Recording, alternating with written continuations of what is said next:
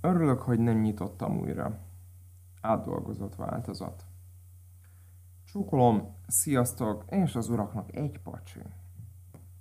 Amikor a politika újraírat egy posztot. Annyira furcsa az élet. Szombaton írtam két blogbejegyzést is. Az első a döcsös kiment, a másik, vagyis ez szerdára volt számba. Aztán jött a hétfői 17 pont a képviseletünkre, és így szolgálatunkra felkentektől. Gondoltam, várok egy pár napot, és mindezek fényében írom át a korábbiakat. Önigazolódva. Hat hónapnyi meg annyi üzenetet kaptam, hogy miért nem nyitok ki. Pont ezért. Mert a világban minták vannak, még ha tagadjuk is. Ez a tudtuk, de nem sejtettük állapota. Májusban éreztem, hogy döntelem kell, és utólag azt mondom, hogy jól döntöttem. Míg mások a fizikális tér visszaépítésébe fektették be az energiáikat, azt addig én arculatváltásba és egy koronaálló vállalkozás felépítésébe, fejlesztésére fordítottam. De talán ami a legfontosabb, megkíméltem magam attól a fájdalomtól, amit az jelentett volna, hogy megint bezárjak, akár a felülről jövő utasítás miatt, akár vendégek hiányában. Önigazolódást látok, de mégis felemás érzés vált ki belőlem ez. Visszafogott lélegzet az üzenőfalakon. Ami leginkább meglep, az a teremtulajdonosok reakciói. Márciusban volt a posztokban, a reakciókban valami nyüzsgés, valami bizakodás, valami dinamika. Most csak döbbent csend és tehetetlenség. Utolsó pillanatig kivárás van. Hát, ha ez nem is velünk történik, érzés, pedig országosan vannak stúdióüzemeltető kollégáim, és jó pár követésre érdemes stúdiót szürke eminenciásként figyelek is. Egy hasonlattal lehet jobban meg tudom világítani ezt. Olyan ez kicsit, mint amikor egy ismerős váratlanul meghal, és nem ráz meg, de mégis ott van a levegőben, hogy élhetett volna még. 72 óra után 2.0-ás változat. Nézzük az eredeti posztot, hogy formálódott 72 óra fényében. Egy jó ideje nem írtam mindazokról a dolgokról, amik bennem munkálódnak, azonban olyan események formálják a napjainkat, amelyek következtében mindenképpen hangot kell adjak róluk. Érzelmi mélypontokról. A márciusi bezárásról nem egyszer írtam. Ezt a sort folytatom most.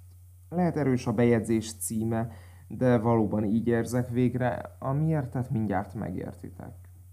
Márciusban a bezárásom napján egyik sírógörcsöt követte a másik, hogy tíz év kemény munkáját el kell engedjem, amikor a bizonytalanságba menetelt mémán mindenki. Két napra rá a felocsodás után jött a digitális újrakezdés, majd a májusi döntést megelőző három nap intenzív mérlegelése. A mi lesz ha és a kisebb rossz választása míg szinte mindenki a májusi szabadjelzésre gyorsan visszanyitott, én bezártam és felmondtam a stúdium bérleti szerződését. Az összepakolásban volt valami megkönnyebbülés, valami ezen is túl vagyunk érzés, ahogy öt nap alatt felszámoltam egy fontos életszakaszt. De pár hétre rá sajnos jött az érzelmi pokol is.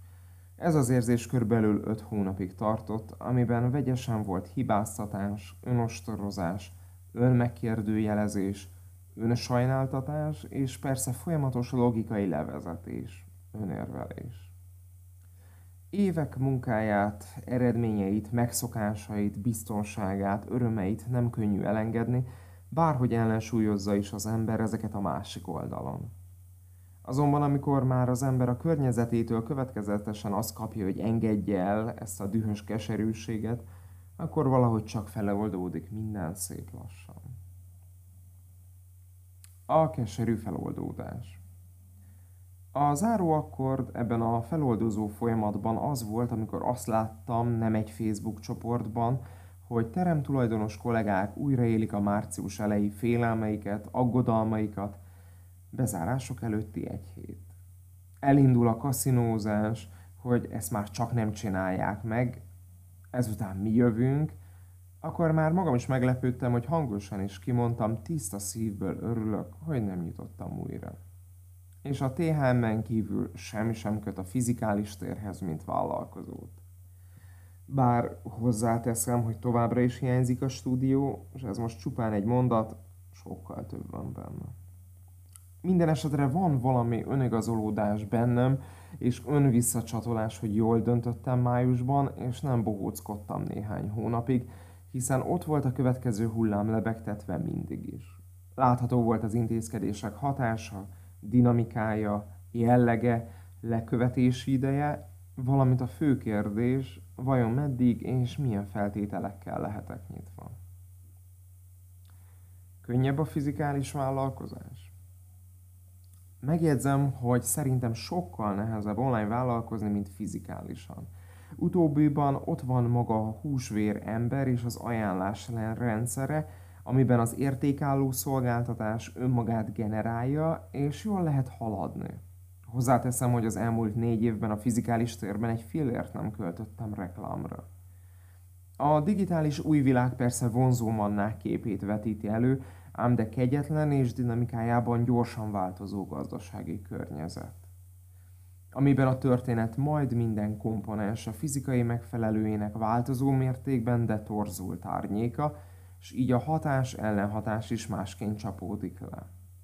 De a nyelvezet, a mozgatók megtanulhatóak,